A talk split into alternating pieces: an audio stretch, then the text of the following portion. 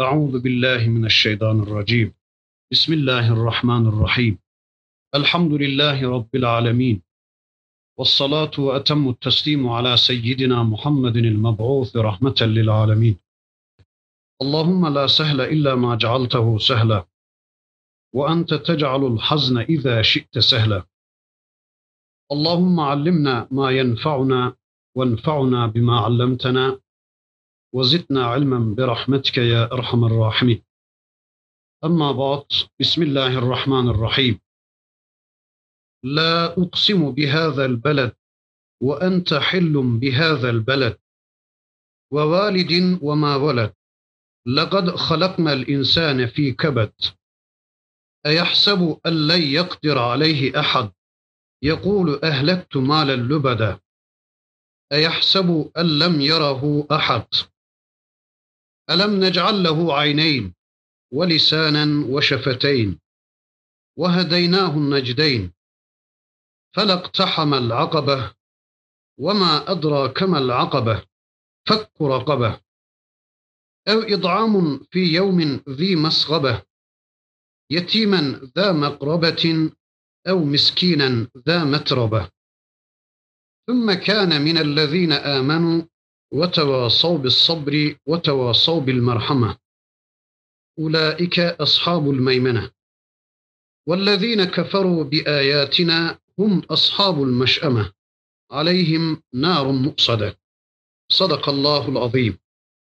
Muhterem müminler, bu dersimizde inşallah Beled suresiyle bilinen kulluk kitabımızın bir suresini tanımaya çalışacağız inşallah.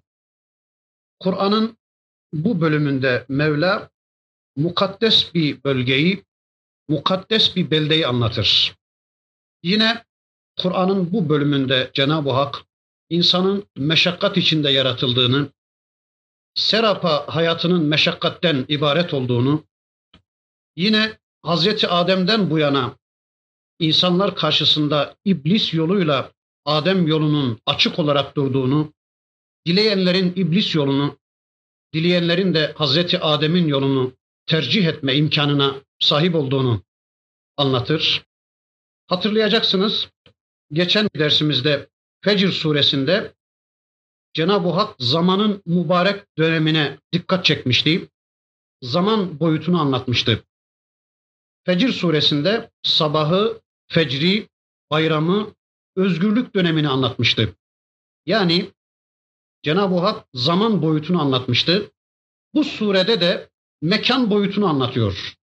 Yani temel beldeyi, odak noktayı, Mekke'yi anlatıyor Cenab-ı Hak Celle ve Ala Hazretleri. Sure diğer surelerde olduğu gibi yine yeminle başlıyor Mevla. La uksimu bihazel beled. Buna iki türlü mana vermişler. Birincisi önceden bir konu tartışılıyordu. Müşrikler Allah Resulü Hazreti Muhammed Aleyhisselam'ın huzurunda şöyle diyorlardı. Yaşadığımız hayat bu hayattır. Burada yaşıyoruz, burada öleceğiz. Artık ikinci bir hayat yoktur. Bir daha dirilme yoktur, hesap kitap yoktur, haşir neşir yoktur diye müşrikler Allah Resulü Hazreti Muhammed Aleyhisselam'a ikaz etmişler. Allah Resulü Hazreti Muhammed Aleyhisselam'a itiraz etmişlerdi. İşte bu tartışmanın akabinde gelen bu sure şöyle diyordu. La, hayır hayır, iş öyle değildir. Bu anlayışlarınızı değiştirin. Bu kanaatlerinizi değiştirin. İş sizin bildiğiniz gibi değildir. Uksimu bihazel beled. Bu beldeye yemin olsun ki. Birinci mana böyle. Cenab-ı Hak bu beldeye, bu mübarek beldeye yani Mekke şehrine yemin ediyor. İkinci mana La uksimu bihazel beled baştaki lam olumsuzluk edatıdır. Yani la nafiyedir. O zaman şöyle mana vereceğiz. La uksimu bihazel beled bu beldeye yemin etmiyorum ki. Yemine ne gerek var? Siz bu beldeyi biliyorsunuz zaten. Siz bu beldede yaşıyorsunuz zaten manasına la uksimu bihazel beled. Öyle de olsa böyle de olsa Cenab-ı Hak Mekke şehrine yemin ediyor. Bu mübarek beldeye, bu mukaddes beldeye bizim dikkatimizi çekiyor.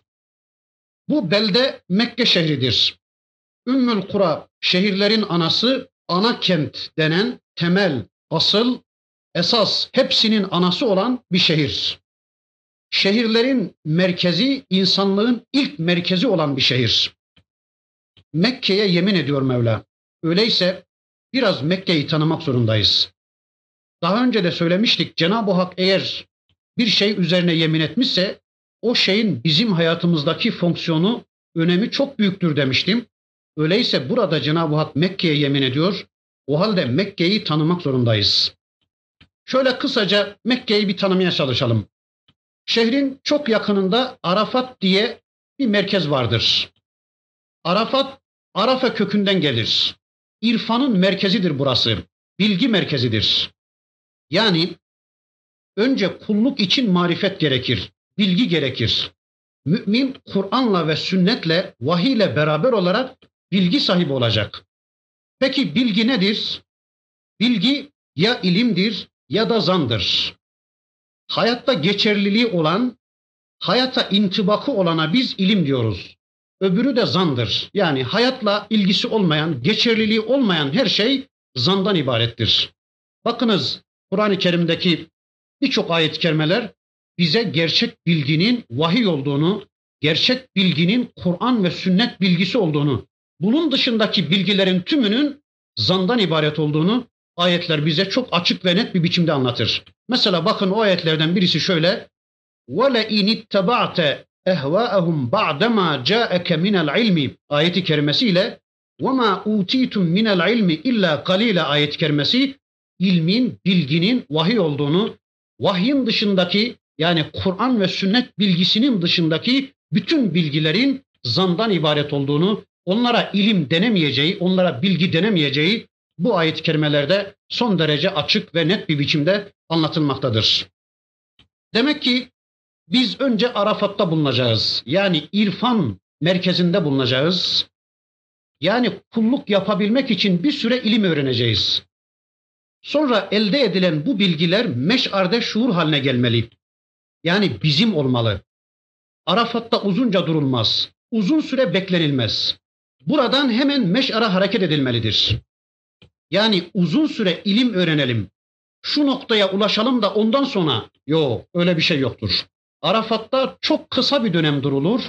Yani çok kısa bir dönem ilim öğreneceğiz ve hemen Arafat'tan meş'ara hareket etme zorundayız. Hacca giden kardeşlerimiz bilir. Arafat'ta fazla durulmaz. Hemen meş'are hareket edilir. Meş'ar nedir? Meş'ar öğrendiğimiz bilginin şuur haline getirildiği merkezdir. Bir şeyler öğrendik. Ne öğrendik? Mesela namaz kılmamız gerektiğini öğrendik. Arafat'ta irfana ulaştık. Hemen meş'are hareket etmek zorundayız. Şu kadar okuyayım, şu kadar diploma alayım, şu okulu bitireyim, şunları şunları da öğreneyim. Kur'an ve sünnet bilgim genişlesin. Yo, uzunca beklenilmez. Hemen öğrendik ki namaz kılmak zorundayız. Derhal onu şuur haline getireceğiz.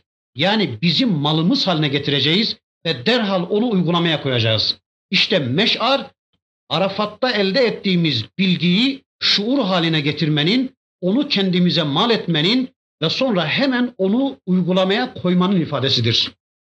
Arafat'ta öğrendik, meş'arde şuur haline getirdik. Yani öğrendiğimiz bilgiler bizde şuur haline geldi ve sonra onu uygulamaya koyduk. Sonra burada da fazla kalınmaz. Hemen Mina'ya hareket edilir.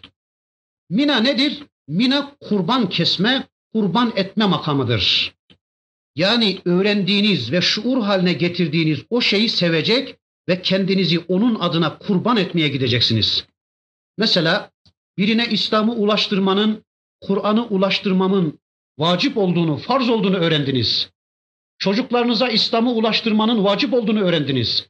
Çevrenizdeki arkadaşlarınıza Kur'an'ı, İslam'ı ulaştırmanızın vacip olduğunu, farz olduğunu öğrendiniz. Arafat'ta bulundunuz, irfana ulaştınız. Sonra meş'are gittiniz, onu hemen şuur haline getirdiniz, benimsediniz ve hemen uygulamaya koydunuz.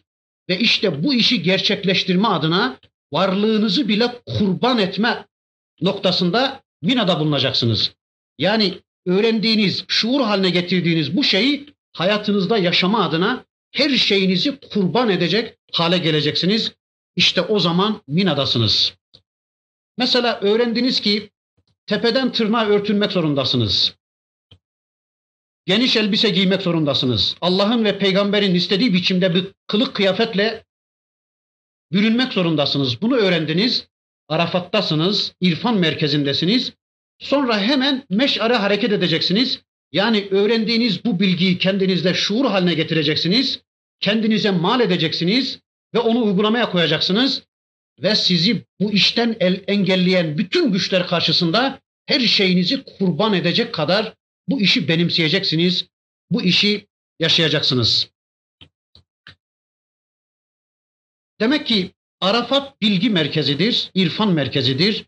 Kişi bilgi öğrenecek, sonra meş'arde onu şuur haline getirecek, sonra Mina'da onu yaşama adına her şeyi kurban edecek noktaya gelecek.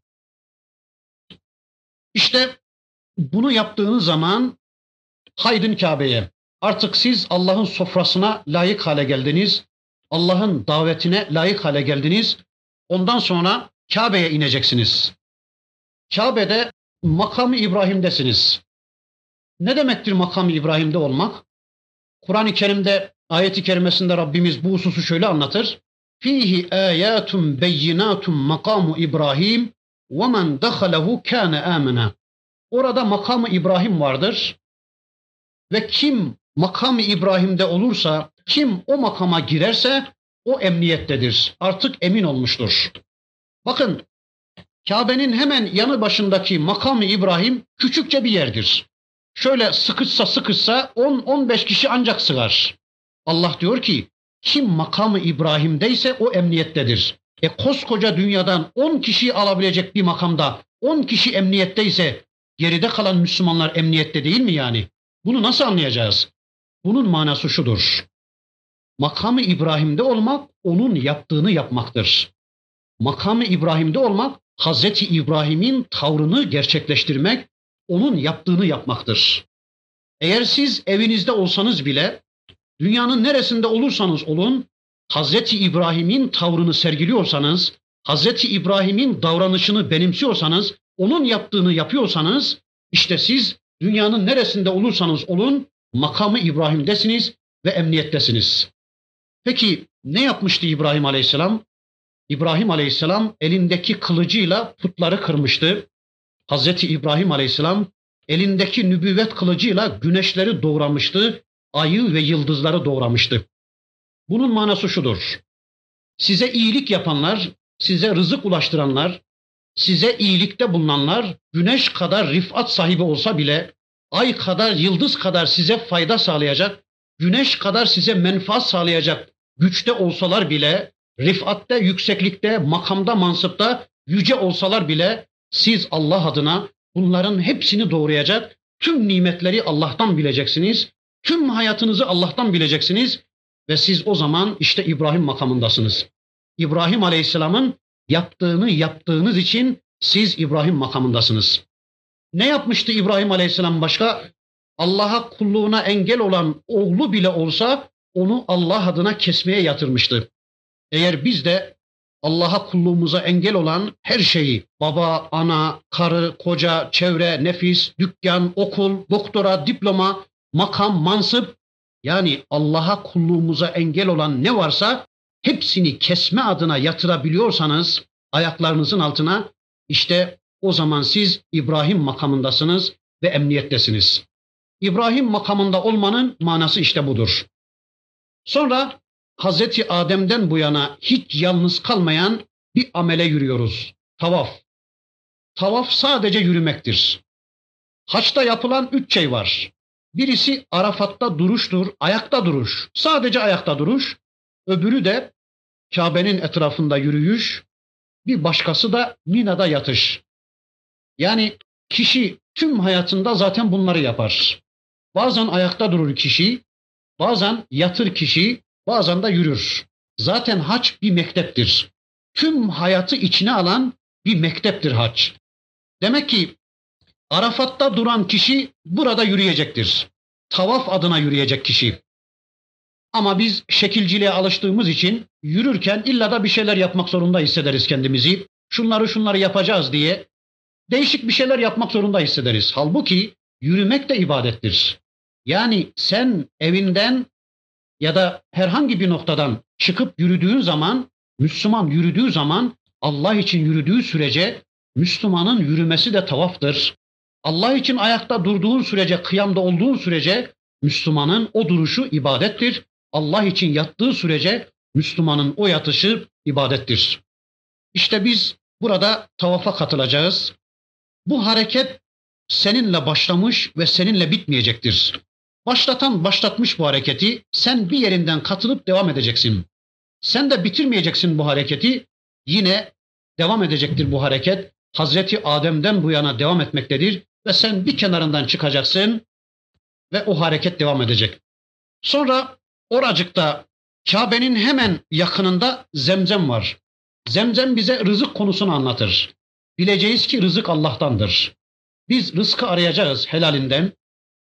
Rızkı elde etme adına say edeceğiz, çırpınacağız ama bileceğiz ki rızık Allah'tandır.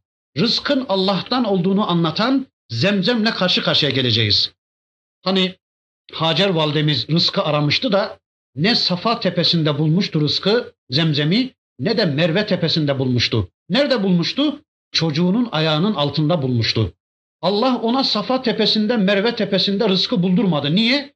Eğer orada bulsaydı Hacer anamız şimdi bizim dediğimiz gibi ben buldum diyecekti. Ben kazandım diyecekti. Çocuğumu ben besledim diyecekti. Çocuğum İsmail'i ben doyurdum diyecekti. İşte Cenab-ı Hak rızkın Allah'tan olduğunu anlatma adına zemzemi Hazreti İsmail'in ayağının altında çıkardı. Sonra Safa ile Merve arasında say var. Say yapacağız. Çalışma zemini, çalışma kuralı anlatılır burada. Her yerde çalışmayacaksın. Her yerden kazanmayacaksın. Hudut var bu işin. Sınırları bellidir. Hacer validemiz bir Safa tepesine koştu, bir Merve tepesine koştu. Hududu aşmadı. Gayri meşruda rızık aramadı. İşte biz de bunu anlayacağız. Sonra karşımızda sürekli beraber olacağımız, gözümüzü onunla sevindireceğimiz Kabe var, Beytullah. Bu bina hidayet kaynağıdır. Bakın az evvel okumuş olduğum ayet-i kerimenin biraz öncesinde Cenab-ı Hak şöyle buyuruyor. İnne evvele beytin vuz'a linnâsi lellezî bi Bekkete mübareken ve huden lil alemin. Yeryüzünde insanlık için ilk defa vaz edilmiş bina o mübarek Kabe'dir. İnsanlar yotma taş devrindeydi, cilalı taş devrindeydi, ev bak bilmiyordu, ağaç kovuğunda yaşıyordu hikayelerinin de böylece Allah tarafından iptal edildiğini görüyoruz. Çünkü yeryüzünde ilk defa inşa edilmiş bina Kabe'dir. Ve insan Kabe ile karşı karşıya gelmiştir. Kabe'yi gören bir insan hiç ağaç kovunda yaşar mı? Evi görmüştür artık. O da onun gibi bir ev yapacaktır. O saçmalıkları da böylece Cenab-ı Hak Celle ve Hazretleri bu ayeti kerimesinde reddediyor. Ve huden lil alemin. Bir de o Kabe beni hidayete götürme özelliğine sahiptir. Tüm insanlar için, tüm alemler için o Kabe hidayettir. Öyleyse niye engellenir insanlar bilmiyorum. Kafirler neyse ama müminler bile bugün Kabe'den engellenmektedir. Kabe yerde insanın Allah'la irtibatının ilk merkezidir. Bakın şöyle Mekke'yi kısaca bir tanımaya çalıştık. İşte böyle bir Kabe, işte böyle bir Mekke. Sonra buyurdu ki bakın Rabbimiz ve ente hillum bihazel beled. Buna birkaç türlü mana vermişler. Birinci mana şöyledir. Mekke şehrine yemin olsun ki sen burada hilsin. Sen bu şehirde mahalsin. Senin mahallen burasıdır. Burada oturmaktasın. Birinci manası budur. İkinci manası şöyledir. Ya da peygamberim bu beldede haremi amin olan bu beldede hayvanlara bile dokunmak haram iken seni helal kabul ediyorlar. Hayvanların kanını bile dökmek haram iken senin hakkına hürmet etmiyorlar. Maalesef senin kanını helal kabul ettiler. Ve ente hillum bihadel beled. Üçüncü manası şöyledir. Ya da bu belde haram iken, bu beldede kan dökmek haram iken sen bu beldede bir müddet hıl olacaksın. Yani dilediğini yapmak, kan dökmek helal olacak sana. Mekke'nin fetih günü kısa bir müddet Mekke'de kanı heder olanların kanını akıtma adına Cenab-ı Hak bu hürmeti kaldırdı Peygamberimize dilediğini öldür peygamberim dedi. İşte Cenab-ı Hak diyor ki ve ente hillum bihâzel beled. Ya da peygamberin o beldeye hululü anlatılmış olabilir burada. Hani şereful mekan, şereful mekin denir ya. Mekanın şerefi mekinin şerefindendir. Bir mekanın şerefi o mekanda oturan ehlinin şerefindendir. Yani Mekke'nin şerefi Resulullah'ın şerefiyledir. Allah'ın Resulü şerefli olduğu için Mekke şereflidir. İşte bu ayet-i kerimede ve ente hillum bihazel ayet-i kerimesinde bu hususta anlatılmış olabilir. Sonra Cenab-ı Hak yine buyurdu ki ve validin ve ma veled. Bir de valid ve velede yemin olsun ki babaya ve oğula yemin olsun ki doğurana ve doğurulana yemin olsun ki burada çok çeşitli şeyler söylenmiş. Mesela demişler ki baba Adem'dir, oğul da bizleriz demişler. Yine baba İbrahim Aleyhisselam'dır, oğul da İsmail Aleyhisselam'dır ya da bizleriz demişler. Yine babadan maksat Allah'ın Resulüdür, oğuldan maksat da ümmetidir demişler. Ya da her bir baba ve her bir oğul kastediliyor burada demişler. İşte dinin muhatabı bu üç gruptur. Baba, ana ve oğuldur. Yani biz dini, İslam'ı bu üç gruba ulaştırmak zorundayız. Babaya, anaya ve oğula ulaştırmak zorundayız. İşte önce öğretmeni anlatalım. Önce zengini anlatalım. Yok. Dini ulaştırmamız gereken üç grup vardır. Babadır, anadır ve oğuldur. Sonra bakın Cenab-ı Hak şöyle buyurdu. لَقَدْ خَلَقْنَا الْاِنْسَانَ ف۪ي kebet. Şüphesiz ki biz insanı meşakkat içinde yarattık. İnsanın tüm hayatı meşakkattir. İnsanın hayatı serapa baştan sona meşakkatten ibarettir. Sulpten inerken meşakkat, ana karnında meşakkat, doğarken meşakkat, sonra emzik zamanında meşakkat, sonra buluğunda meşakkat, sonra geçim zamanında kazanırken meşakkat, kazandığını yerken meşakkat, yediğini hazmederken meşakkat, çıkarırken meşakkat, ölürken meşakkat, otururken yorulur meşakkat, çalışırken de, yerken de, yediğini çıkarırken de insan hep meşakkat içindedir. Yanarken meşakkat içindedir. Yananları seyrederken meşakkat içindedir. Eğer insan dini yaşamıyorsa meşakkat içindedir. Kendi İslam'ı yaşıyorsa yaşamayanları görürken meşakkat içindedir, üzülür. Din işinde insan hep meşakkat içindedir. Meserret zamanında yani iyilik zamanında, mutluluk zamanında hep şükürle uğraşır, meşakkat içindedir. Sıkıntı halinde de hep sabırla meşguldür. İbadetleri eda ederken eda mihnetiyle meşguldür. Fakirlikte mal toplamakla meşguldür. Açlıkta açlıkla meşguldür. Toklukta toklukla meşguldür. Sıcakta sıcak ile, soğukta soğuk ile meşguldür. Yani kişinin hayatı serapa baştan sona meşakkat içindedir. Ölürken meşakkattir. Meleklerin suali meşakkat. Kabir zulmeti meşakkat. Sonra baz, o da meşakkat. Nihayet kararını buluncaya kadar, cennet ve cehenneme gidinceye kadar hep meşakkat içindedir. Cennetle uğraşmaktadır, cehennemle uğraşmaktadır. Aslında dünyada lezzet yoktur. Dünyada lezzet zannedilen şeyler aslında elemden halastır, elemden kurtuluştur. Mesela yemekten duyulan zevk aslında zevk değildir. Açlık eleminden kurtuluştur. Giyimden duyulan zevk aslında zevk değildir de soğuk ve sıcak eleminden kurtuluştur. Demek ki insanın dünyadaki durumu ya elemdir ya da elemden halastır, elemden kurtuluştur Zevk değildir, hiçbir zaman tatmin oluş değildir, elemdir ya da elemden kurtuluştur. İşte Cenab-ı Hak buyurdu ki لَقَدْ خَلَقْنَا الْاِنْسَانَ ف۪ي kebet. Biz insanı meşakkat içinde yarattık. İnsanın tüm hayatı meşakkattir. Yatıyorken bile yorulur insan. Hiçbir iş yapmasa bile insan yorulmaktadır. Madem ki yorulacağız, öyleyse bari Allah için yorulalım da o zaman karşılığında bir şeyler bulalım. Sonra buyurdu ki bakın Rabbimiz اَيَحْسَبُ اَنْ لَنْ يَقْدِرَ عَلَيْهِ ahad. Bu zavallı, bu hor hakir, bu güçsüz, bu aciz insan aczini, hiçliğini unutur da kendine Allah'ın güç yetiremeyeceğini zanneder. Güçler gücüne kafa tutmaya kalkar. Kafa tutar da şöyle der bakın.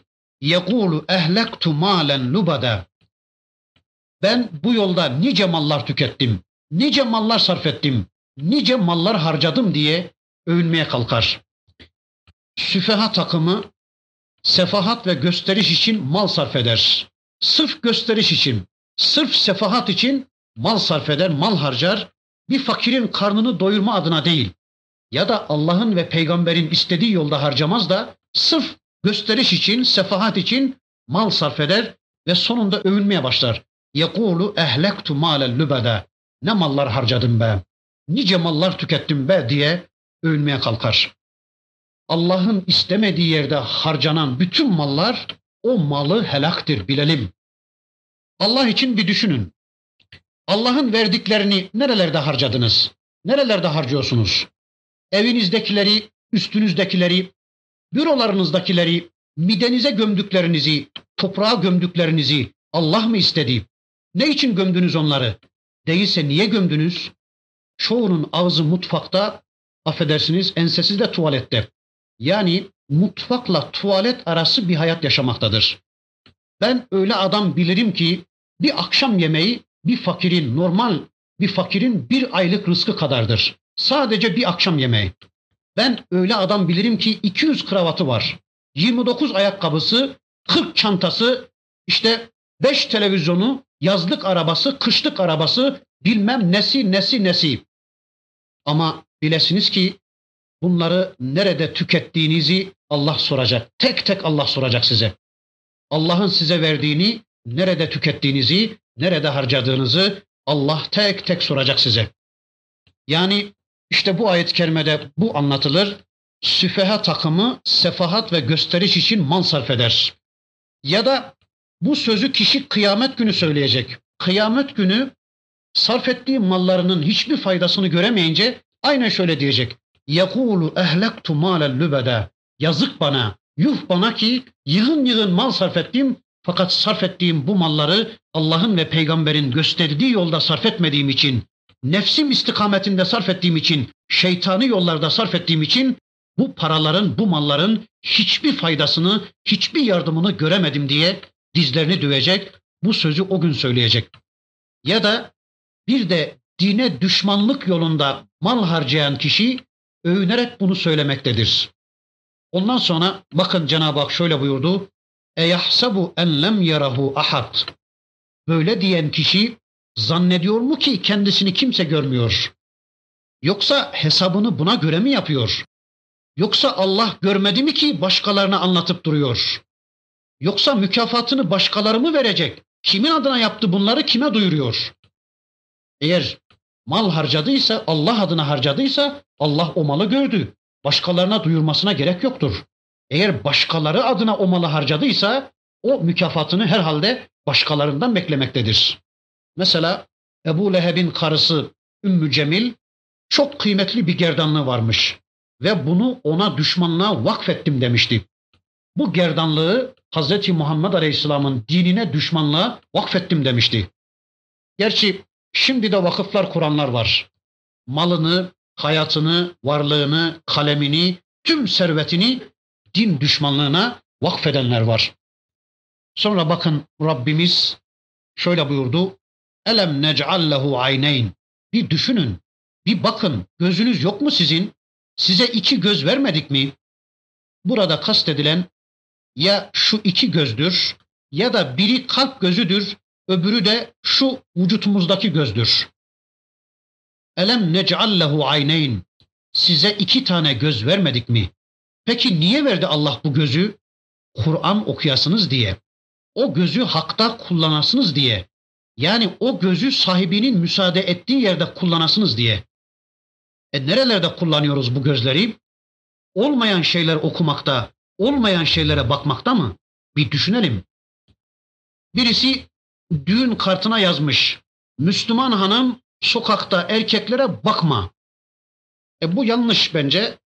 Çünkü Müslüman hanımın önce sokağa çıkacağını kabul var burada. Önce sokağa çıkacak, sonra da bakmayacak.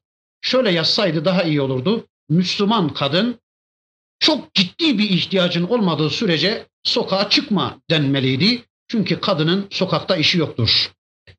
Sonra Allah buyurdu ki ve lisanen ve şefeteyn. Bir de dil ve iki dudak verdi Allah. Sair varlıklardan farklı olarak meramımızı anlatacak bir dil ve iki dudak verdi Allah bize. Gariptir Allah'ı inkar ederken bile yani Allah'ın aleyhinde konuşurken bile yukarıdaki böbürlenmeyi yaparken bile yani ben bu uğurda nice mallar sarf ettim, nice mallar harcadım gibi böbürlenmeyi, kibirlenmeyi yaparken bile Allah'ın aleyhinde konuşurken bile insan Allah'ın verdiği dili kullanıyor. Allah'ın verdiği dille söylüyor bunu. Çok çok gariptir. Evet Allah dil ve dudaklar verdi. Ne için verdi? O dili ve dudağı Allah yolunda kullanalım diye vahyin sözcülüğünü, Allah'ın sözcülüğünü, Kur'an'ın ve sünnetin sözcülüğünü çevremize yapalım diye. Yo ben anlatamam. Hocalar anlatsın efendim. Bizim işimiz değil ki bu. Bizim işimiz dini anlatmak değildir. Bizim işimiz çocuklarımıza, çevremize Kur'an'ı anlatmak değildir. Bizim işimiz yemek ve içmektir. Yani lokma yerken açılır o ağızlar ama anlatmaya gelince onu Allah hocalara verdi. Yani anlatmaya gelince o ağız açılmaz fakat lokma yemeye gelince o ağız açılıverir. Şu anda ben ciğerime aldığım havaya belli bir şekil verip onu çıkarıyorum. Siz de duyuyorsunuz, bir şeyler anlıyorsunuz. E siz de nasıl çıkarabiliyorsanız öylece çıkarın. Kaldı ki kekemenin okumasında iki sevap var diyor Allah'ın Resulü. Dikkat buyurun. Kekemenin okumasında, kekemenin anlatmasında iki sevap vardır. Birisi zorlanmasından dolayı, birisi de okumasından dolayı ya da anlatmasından dolayı. Öyleyse zorlan biraz. Zor da olsa anlat. Yani zorlandığın zaman anlatırken ya da okurken zorlandığın zaman bilesin ki iki sevap vardır. Eğer onu kullanıyorsanız bir yerlerde yani şu dilinizi, şu ağzınızı, dudağınızı bir yerlerde kullanıyorsanız gelin biraz da burada kullanın. Allah'ın sözcülüğünde kullanın. Vahyin sözcülüğünde kullanın. Çevrenize Allah'ın ayetlerini, peygamberin hadislerini anlatmada kullanın. E, yemeğin modelini seçmekte kullanıyorsunuz Turşunun estetiğini anlamada kullanıyorsunuz ya. Peynirin güzelini tespitte kullanıyorsunuz ya o ağzı. Bir de Allah'ın ayetlerini anlatmada kullanın. Bakın ondan sonra Allah diyor ki وَهَدَيْنَاهُ النَّجْدَيْنِ Burada bir usul bilgisi vereyim. Bu konuda uzun uzadıya bilgiler sunacak size tefsir kitapları. Allah diyor ki وَهَدَيْنَاهُ النَّجْدَيْنِ Kişiye dil verdik, göz verdik, iki dudak verdik ve sonra onun önüne iki tepecik çıkardık.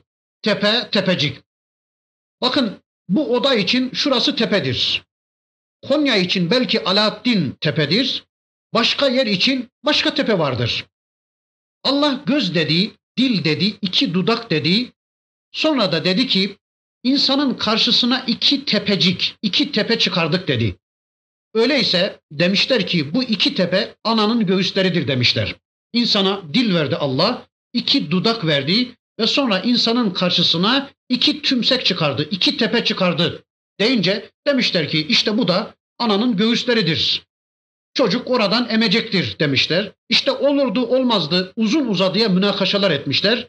Bir kısmı demişler ki bu Kur'an ve sünnettir. Yani Allah Kur'an ve sünneti kişinin karşısına çıkarmıştır.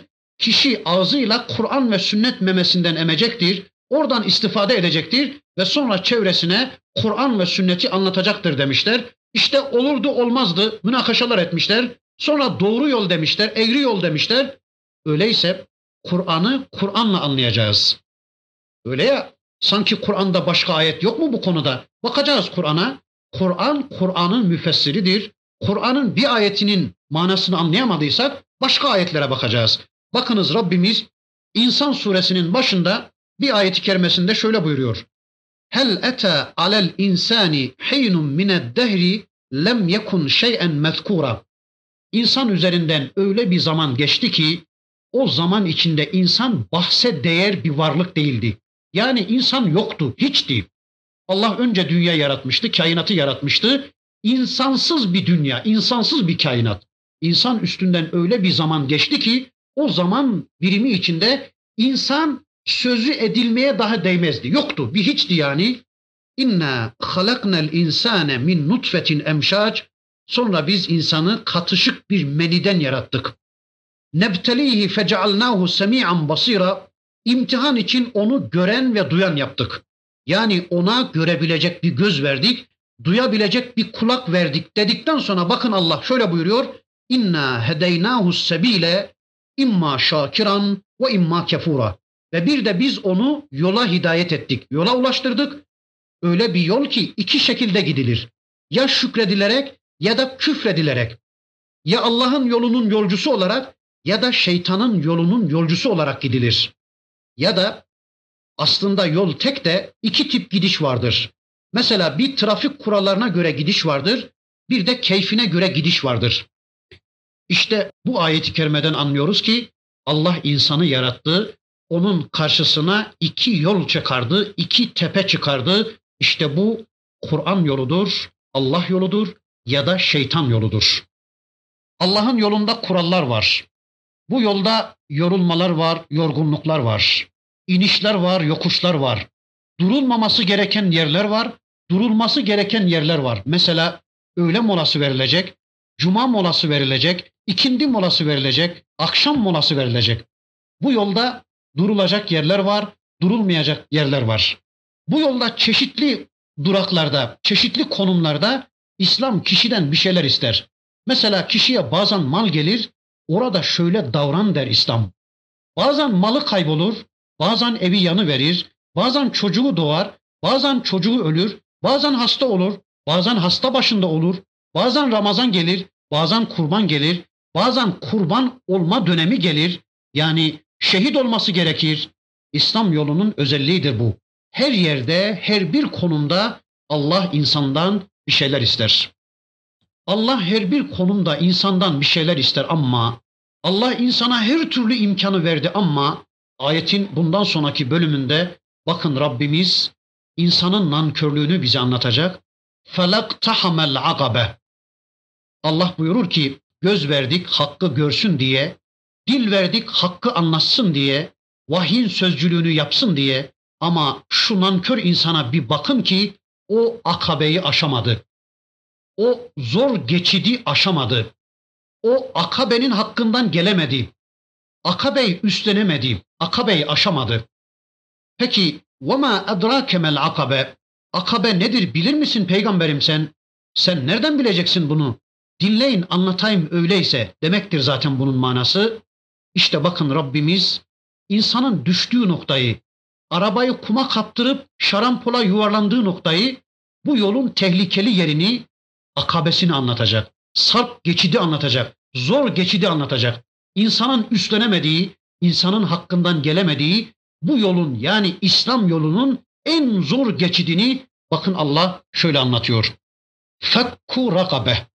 İşte o akabe rakabeyi fektir. Yani boğazdaki bağı çözmektir. Yani köleleri hürleştirmek, insanları serbest hale getirmektir. Kişinin aşamadığı en zor geçit yani İslam yolunun, Kur'an yolunun, şeriat yolunun en zor geçidi işte budur. Yani köleleri hürleştirmek, insanları serbest hale getirmektir. Kelimenin Türkçedeki ifadesi birkaç boyutludur. Adamın boynunda ip var, bunu çözeceğiz. Peki ip ne? Boyun ne? Adam esirdir, köledir. Eskiden köle pazarlar varmış. Amele pazarları mı, işçi bulma kurumu mu, ayete mi, ortak pazar mı bilmem orasını. Eskiden amele pazarları varmış. Yani köle pazarları varmış. İnsanlar oralara götürülürmüş. Onu götüren karın tokluğuna götürür ve çalıştırır ve beslermiş. Allah Resulü buyurur ki kim bir köleyi azat ederse her bir azasına mukabil onun bir azasını Allah cehennemden azat edecektir. Dikkat ediyor musunuz? Kim bir köleyi azat ederse onun her bir azasına mukabil azat eden kişinin cehennem ateşinden Allah bir azasını azat edecek, kurtaracaktır. Eline el, beline bel, diline dil, hatta fercine ferç. Sahabeden bir zat bunu duyar duymaz en kıymetli kölesini çağırıp azat ediyor. Diyorlar ki yahu bu bin dirhem eder. Sen bu kıymetli köleyi niye azat ettin? O der ki vallahi ben bulacağımı buldum, alacağımı aldım der.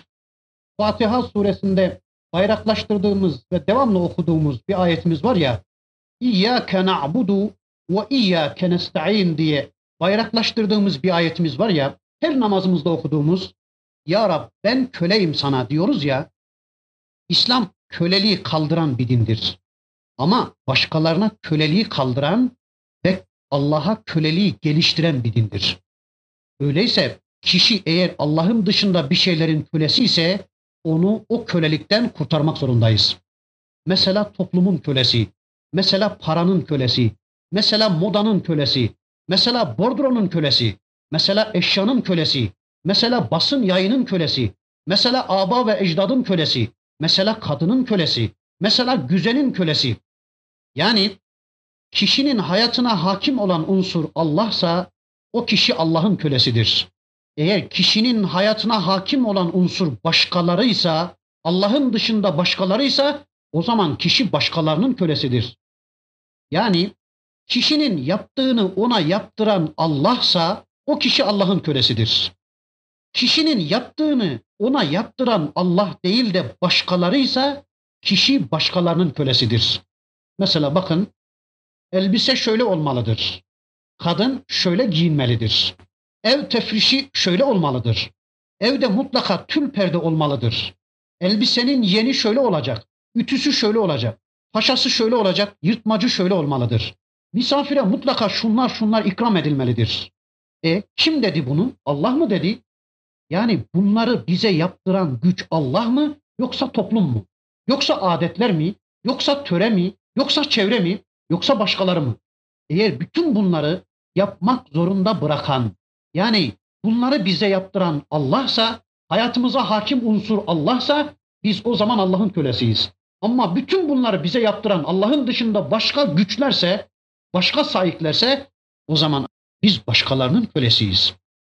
Kimisi örflerin kölesi, kimisi ananenin kölesi. Nice Müslüman köleler düğünde topluma köle olma adına, çevreye köle olma adına nice günahlara girerler. Kızını berbere göndermeli, dürü göndermeli. Geline, damada şu kadar elbise alınmalı. Gelin mutlaka gelinlik giymeli. Bütün bunları ne adına yapıyoruz biz? Topluma kölelik adına değil mi? Ananelerin kölesi olma adına değil mi? Bir de fikir dünyasına, düşünce yapısına bakın gelinin yahut damadın. Kaç ayetle örtülü. Şöyle damada bir bakın, geline bir bakın. Fikir dünyasına, inanç dünyasına, düşünce dünyasına, iman dünyasına bir bakın. Kaç ayetle örtülü ya da kaç hadisle örtülü. Değilse çıplak ya bunlar. Öyleyse örtelim bunları, örtün onları, birleştirin.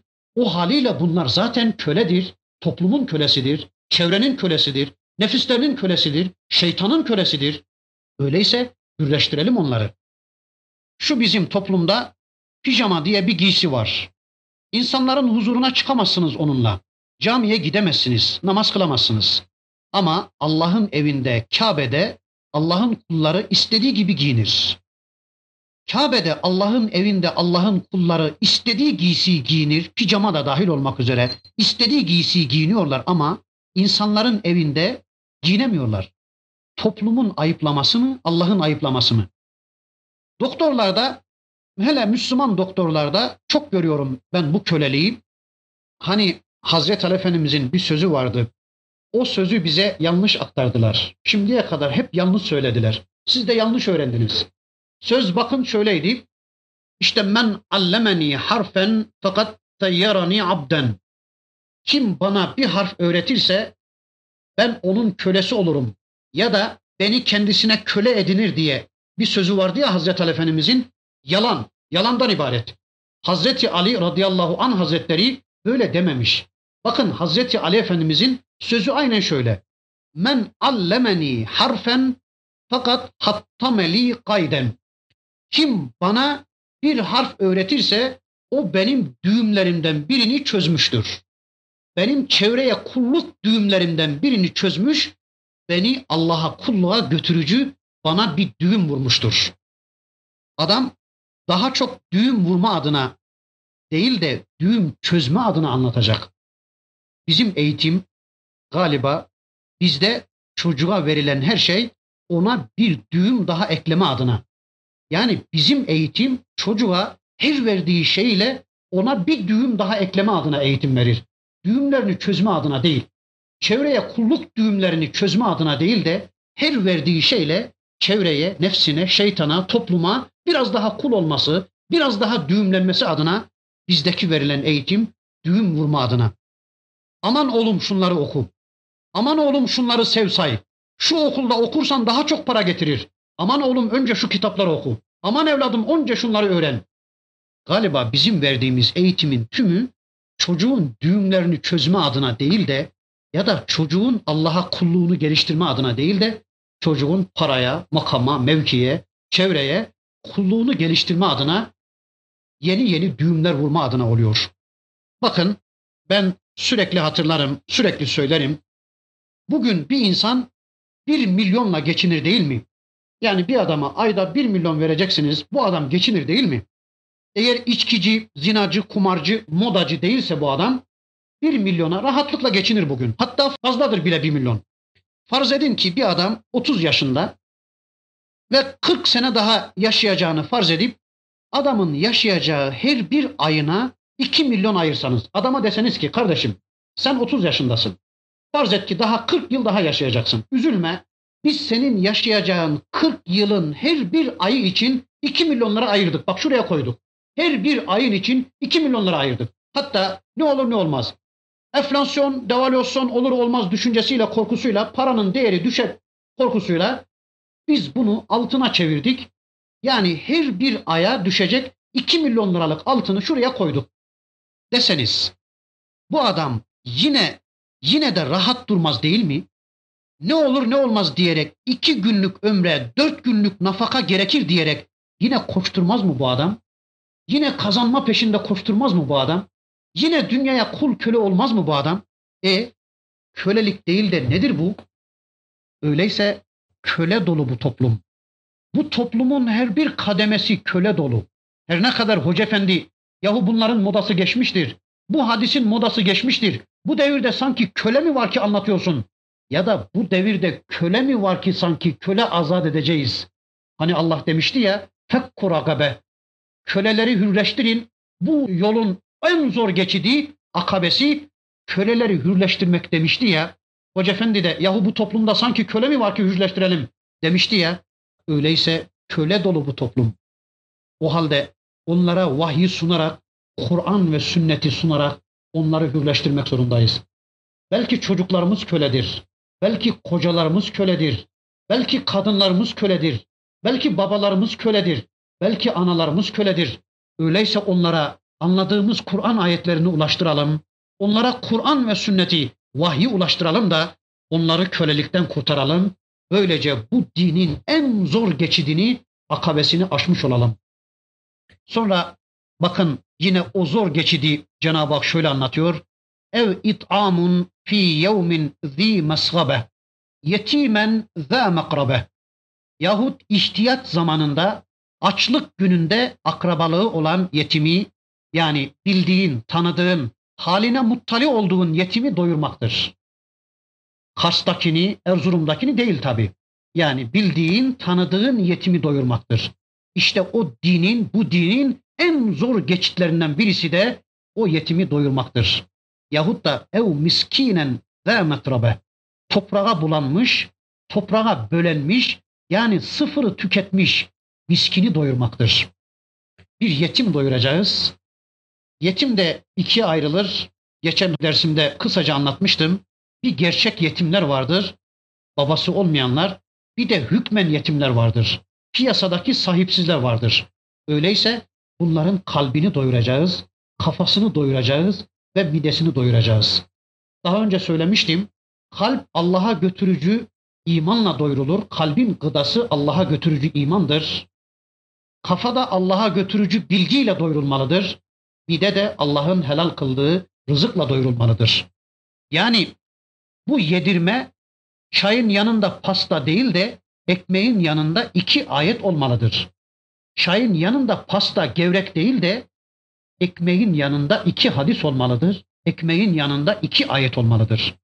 Demek ki akabe köle azat etmek, köleleri hürleştirmek ve mal infak etmektir. Bir de bakın ثُمَّ كَانَ مِنَ الَّذ۪ينَ آمَنُوا وَتَوَاصَوْا بِالصَّبْرِ وَتَوَاصَوْا بِالْمَرْحَمَةِ Bir de akabe şuymuş, iman edenlerden olmak. ثُمَّ كَانَ مِنَ الَّذ۪ينَ آمَنُوا İman etmek de yetmez, iman edenlerle beraber olmak. İman edenlerin safına katılmak, iman edenlerle birlikte hareket etmek. Sonra وَتَوَاصَوْ sabri Sabrı tavsiye etmek veya sabredenlerle beraber olmak. Sonra وَتَوَاصَوْ بِالْمَرْحَمَةِ Merhameti tavsiye etmek ya da merhameti tavsiye edenlerle beraber olmak. Biz merhametli olacağız ve çevremize merhameti tavsiye edeceğiz ve merhameti tavsiye eden kişilerle beraber olacağız. Yani Müslümanın şiarı inanmaktır ama cennete yalnız gitmek değildir.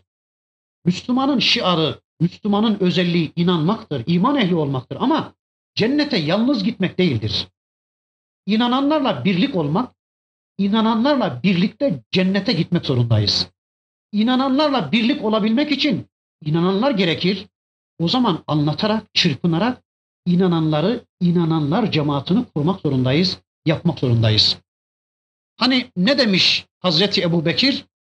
Ya Rabbi sen her ne kadar da cehennemden kendinizi ve ehlinizi koruyun demişsen de ya eyyühellezine amenu ku enfusakum ve ehlikum nara. Ey müminler kendinizi, ehlinizi, çoluk çocuğunuzu cehennem ateşinden koruyun demişsen de ve her kıldığınız namazınızın sonunda azaben nar. Ya Rabbi aman bizi cehennem azabından koru.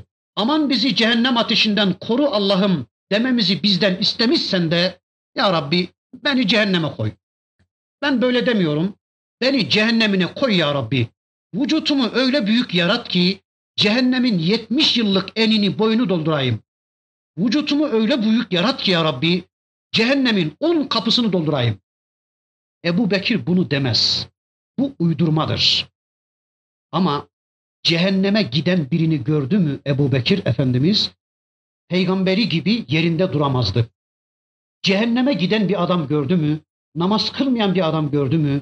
İçki içen bir adam gördü mü? Çıplak gezen bir kadın gördü mü? Ebu Bekir radıyallahu an hazretleri tıpkı peygamberi gibi, tıpkı mihmendarı gibi, piştarı gibi, seyyidi gibi, efendiler efendisi Hazreti Muhammed aleyhisselam gibi o yerinde duramazdı. Onu cehennemden kurtarma adına elinden ne geliyorsa yapardı. Hani Allah'ın Resulü insanlar cehenneme gidiyorlar. Ben onların eteklerinden tutup çekiyorum diyordu ya. İşte biz de biz de insanları imana davet edeceğiz. Mesela öğrendik beledi. Bugün tanıdık Beled suresini. Hemen insanları buna imana çağıracağız. Tek biz gitmeyeceğiz cennete. Beraber gideceklerimiz olmalıdır ya da cehenneme giden insanları gördüğümüz zaman onları engelleyeceğiz. Onları cennete kazandırma adına, onları Allah'a kulluğa kazandırma adına, topluma kulluktan, çevreye kulluktan kurtarıp onları Allah'a kulluğa kazandırma adına çırpınacağız ve cennete yalnız gitmeyeceğiz. Sonra dedi ki Allah ve tevasav bis sabri. Sabrı tavsiye edeceğiz, sabredeceğiz. Sabır ibadetlere devam konusunda sabır, günahlardan kaçma konusunda sabır, yani insanla beraber olan konuların tümüne sabır. Zaferin gecikmesine sabır, Müslümanın azlığına sabır, düşmanın çokluğuna sabır. Anlattık, anlattık, anlattık, anlamadılar sabır. Geç anladılar sabır. Bizi dinlemediler sabır. Hüsnü kabul göstermediler sabır. Bir de başkalarına sabrı tavsiye edeceğiz. Cemaat böyle yetişir zaten. Sabret kardeşim. Allah'ın istediği gibi yaşa kardeşim. Bugünler geçer kardeşim. Aman sabret kardeşim diyeceğiz ve çevremize sabrı tavsiye edeceğiz. Sonra merhameti tavsiye edeceğiz. Allah Resulü Hazreti Muhammed Aleyhisselam bir hadislerinde buyurur ki İrhamu men fil ardı yerhamkumullah. Siz arzda olana, yerde olana merhamet edin ki gökte olan da Allah da size merhamet etsin. Kalbinden merhamet alınmışsa ben ne yapayım diyordu Allah'ın Resulü. Hani bir sahabi kendisine gelmişti. Peygamberimiz torunlarını öpüyordu o anda. Adam dedi ki ya Resulallah benim dokuz tane çocuğum var fakat bir türlü onlara merhametli davranamıyorum. Ben onları öpemiyorum demişti de Allah'ın Resulü kalbinden merhamet alınmışsa ben ne yapayım demişti ya. İşte biz de yerdekilere merhamet edelim ki Allah da bize merhamet etsin. İnsanlara merhametli olmak için onlara Allah'ın dediğini ulaştırmak zorundayız. Merhametin ölçüsü budur. İnsanlara merhametli davranmak istiyorsanız onlara Allah'ın dediğini ulaştırın. Farz edin ki adam faizin içinde cukkasını kurmuş, alıkoyalım bundan onu, merhamet edelim. Adam sonunda cehenneme gidecek, ona göz yummayalım. Adam kıbleye yanlış dönmüş farz edin. Dünyayı kıble haline getirmiş. Dünyayı kazanma adına çırpınmakta, dünyayı elde etme adına çırpınmakta, tüm planını, tüm programını dünyayı kazanma adına yapmakta. Adamın gündeminde ahiret yoksa, adam kıbleye yanlış dönmüşse merhamet edelim, alıkoyalım ondan bunu. Hani çocuk sobaya gidiyorken alıkoyuyoruz ya, gitme evladım, yanacaksın evladım diyoruz ya. Eğer insanlar günaha doğru gidiyorsa, insanlar ateşe doğru gidiyorsa, çevremizde yığın yığın insanlar farkında olmadan işkenceye doğru, azaba doğru, cehenneme doğru gidiyorsa kurtaralım onları. Merhamet ters tecelli etmesin hayatımızda. Mesela bir anne merhametinden dolayı sabah namazına çocuğunu kaldırmaz. Bu annede merhamet ters tecelli etmiştir. Ya da kişi sevdiği kocasının bir yanlışını gördüğü zaman, sevdiği hanımının bir yanlışını gördüğü zaman, sevdiği arkadaşının, komşusunun, ortağının bir yanlışını gördüğü zaman sevgisinden ötürü merhamet eder de onu engellemek istemez. Ona göz yumar ya, işte merhamet böyle ters tecelli etmesin. Burada rahmetiniz tutmasın. Kurban keserken, adaleti icra ederken merhametiniz tutmasın. Buralarda merhamet edilmez. Buralarda merhamet onu ikaz etmekte, onu cennete kazandırmakta, onu cehennemden kurtarmaktadır. İşte Allah buyurur ki ulaike ashabul meymene. İşte bunlar sağ ashabıdır. Böyle yapanlar sağ ashabıdır, meymene ashabıdır, cennet ashabıdır dedikten sonra bakın Cenab-ı Hak sol ashabını da şöyle anlatıyor. وَالَّذ۪ينَ كَفَرُوا بِآيَاتِنَا اُولَٰئِكَ ashabul meş'eme. Lakin kafirler, ayetlerimizi örtenler, fıtratı setredenler, ayetlerimizi örtenler var ya, onlar da meş'eme ashabıdır. Şom ağızlıdır. onlar da cehennem ashabıdır. Ayetleri örtmek, Allah'ın ayetlerini örtmek birkaç biçimde olur. Şöyle kısaca özetleyeyim bakın. Birincisi ayetten muradın ne olduğunu gizlerler. Ayeti okurlar ama ayetin mealini de söylerler ama ayetten muradın ne olduğunu gizlerler. İkincisi ayetin bizimle ilgisini göz ardı ederler. Okurlar ayeti fakat ayetin toplumla ilgisini, bizimle ilgisini kurmazlar, göz ardı ederler. Ya da bazılarını gizlerler, bazılarını hatırlatırlar ya da tümüyle ayetleri inkar ederler. İşte ayetleri örtmenin manası budur. Mesela tamam namaz var ama işte bir zamanlar insanlar boşmuş, elleri boş, işleri yokmuş ve iş için namaz kılarlarmış. Halbuki bugün dolmuş bekleme bile bir kıyamdır. Dolmuş bekleme bile bir namazdır. Hayatımızda bol kıyamlar var. Bugün namaza gerek kalmamıştır artık. İşte ayeti okurlar fakat ayetten muradın ne olduğunu gizlerler. Ayetin bizimle ilgisini göz ardı ederler. Efendim başörtmek vardır tamam ama yemeğe kıl gitme tehlikesiyle karşı karşıya bulunulduğu zaman vardır. İşte bunun dışında başörtmeye gerek yoktur. Ayetlerin toplumla ilgisini kurmamak, onun bizimle ilgisini kurmamak, göz ardı etmek tamam okunur, edilir ama işte Kapı Camii'nde Kur'an yarışması adına okunur. Hafızlık yarışması adına okunur. Bunu okuyan hiçbir insana bugüne kadar laiklikle ilgili okudun sen diye bir cezai müeyyide uygulamamışlardır. Yani sen laikliğe aykırı okudun diye şimdiye kadar Kapı Camii'nde Kur'an okuyan ya da hafızlık yarışması yapan talebelerden hiçbirisine sen laikliğe aykırı okudun diye hiç laf edilmemiştir. Niye? Çünkü okuyan onun hayatla ilgisini kurmadı da ondan. Okudu Kur'an'ı sadece, onun bizimle ilgisini, toplumla ilgisini kurmadı da ondan. Bazen de bazılarını gizlerler, bazılarını hatırlatırlar. Yani burada Ayetleri örtmeden maksat bir de şudur. Bazılarını gizlerler, bazılarını hatırlatırlar. Mesela ben daha bugüne kadar hiçbir vaizden belet anlattığını duymadım. Bilmem siz duydunuz mu? Ben bugüne kadar hiçbir vaizden Tarık suresini anlattığını duymadım. Ben bugüne kadar hiçbir vaizden duymadım. Kevser'i duyduk. Kurban sebebiyle anlatırlar. Bazı ayetleri duyduk, anlatırlar, okurlar. Bir Alman kadın Türkiye'ye gelmiş, inceleme yapmış da aynen şöyle diyor. Türkiye'de bilinen ayetler 200 tanedir diyor. Türkiye'de Kur'an'ın 200 ayeti bilinmektedir. Sürekli okunan, bilinen, gündemde tutulan 200 ayeti vardır. Onun yüzü de mükerrerdir. 100 tane ayet vardır diyor Alman kadın. Doğru söylüyor. Kur'an'ın birçok ayetleri maalesef duyurulmaz. Birçok sureleri maalesef okunmaz. Ancak belli sureler okunur.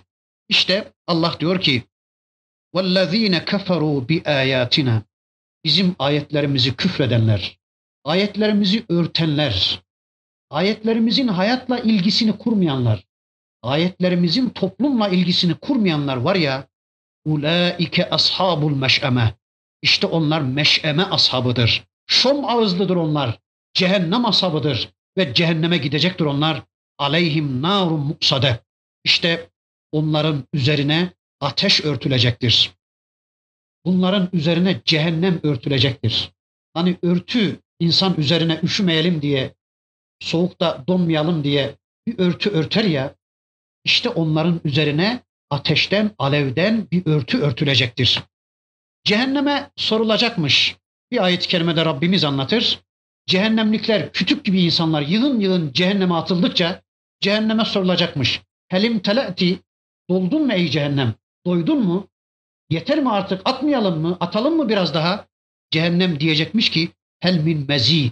Daha ziyadesi var mı ya Rabbi? Bu kütük tipli insanlardan, bu sığır sürüsü tipli insanlardan daha yok mu ya Rabbi? Doymak bilmiyorum ya Rabbi.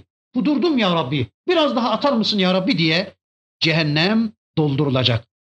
Tüm cehennemin birimleri doldurulacak ve üzerleri ateşten kapaklar sürülecek, demirlerle, vidalarla kitlenecek ve artık bir daha açılmayacak, bir tek nefes alma imkanı verilmeyecek, derdi dinlenilmeyecek, sözüne kulak verilmeyecek ve kimseyle konuşma, kimseyle anlaşma imkan ve iktidarı verilmeyecek. Allahu Teala Hazretleri bizi cehennemlik kullarından eylemesin. Rabbim cümlemizi ve cümle ümmeti Muhammed'i cenneti kazanmış ve Cenab-ı Hakk'ın bu suresinde bize anlattığı, yeminlerle bize anlattığı akabeyi yani zor geçidi iktiham etmek suretiyle, zor geçidi üstlenmek suretiyle o zor geçitte neymiş? O da köle azat etmekmiş.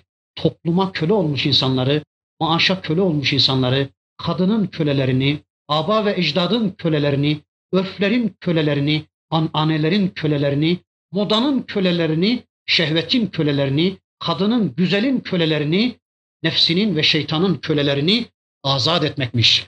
Onlara Kur'an ve sünneti ulaştırmak suretiyle, onlara vahyi ulaştırmak suretiyle, zaten vahyin, Kur'an ve sünnetin bir adı da ruhtur. Allah ayet-i kerimesinde وَكَذَٰلِكَ اَوْحَيْنَا ileyke ruham min emrina. Peygamberim sana katımızdan bir ruh gönderdik diyor ya. Kur'an ruhtur. Ölü insanlara, kölelere bu ruhu ulaştırmak suretiyle onları hürleştireceğiz. Miskini doyuracağız. Yetime ikram edeceğiz. Başkalarına Kur'an ve sünneti ulaştıracağız. Önce kendimiz yaşayacağız. Merhametli olacağız. Çevremize merhametli davranacağız. Çevremizde günaha giden insanlar varsa, ateşe giden insanlar varsa, sobaya giden insanlar varsa onları engelleyeceğiz. Sabrı tavsiye edeceğiz. Böylece Rabbimizin rızasını kazanmış olarak cennet ve cemalini inşallah elde etme imkanını Cenab-ı Hak bize lütfedecek. Bu dersimizde de bu sureyi kısaca tanımaya çalıştık.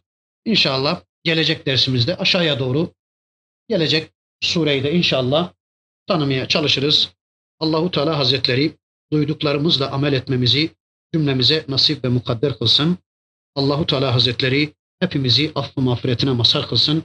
Subhan rabbike rabbil izzeti amma yasifun ve selamun alel murselin velhamdülillahi rabbil alemin. El Fatiha.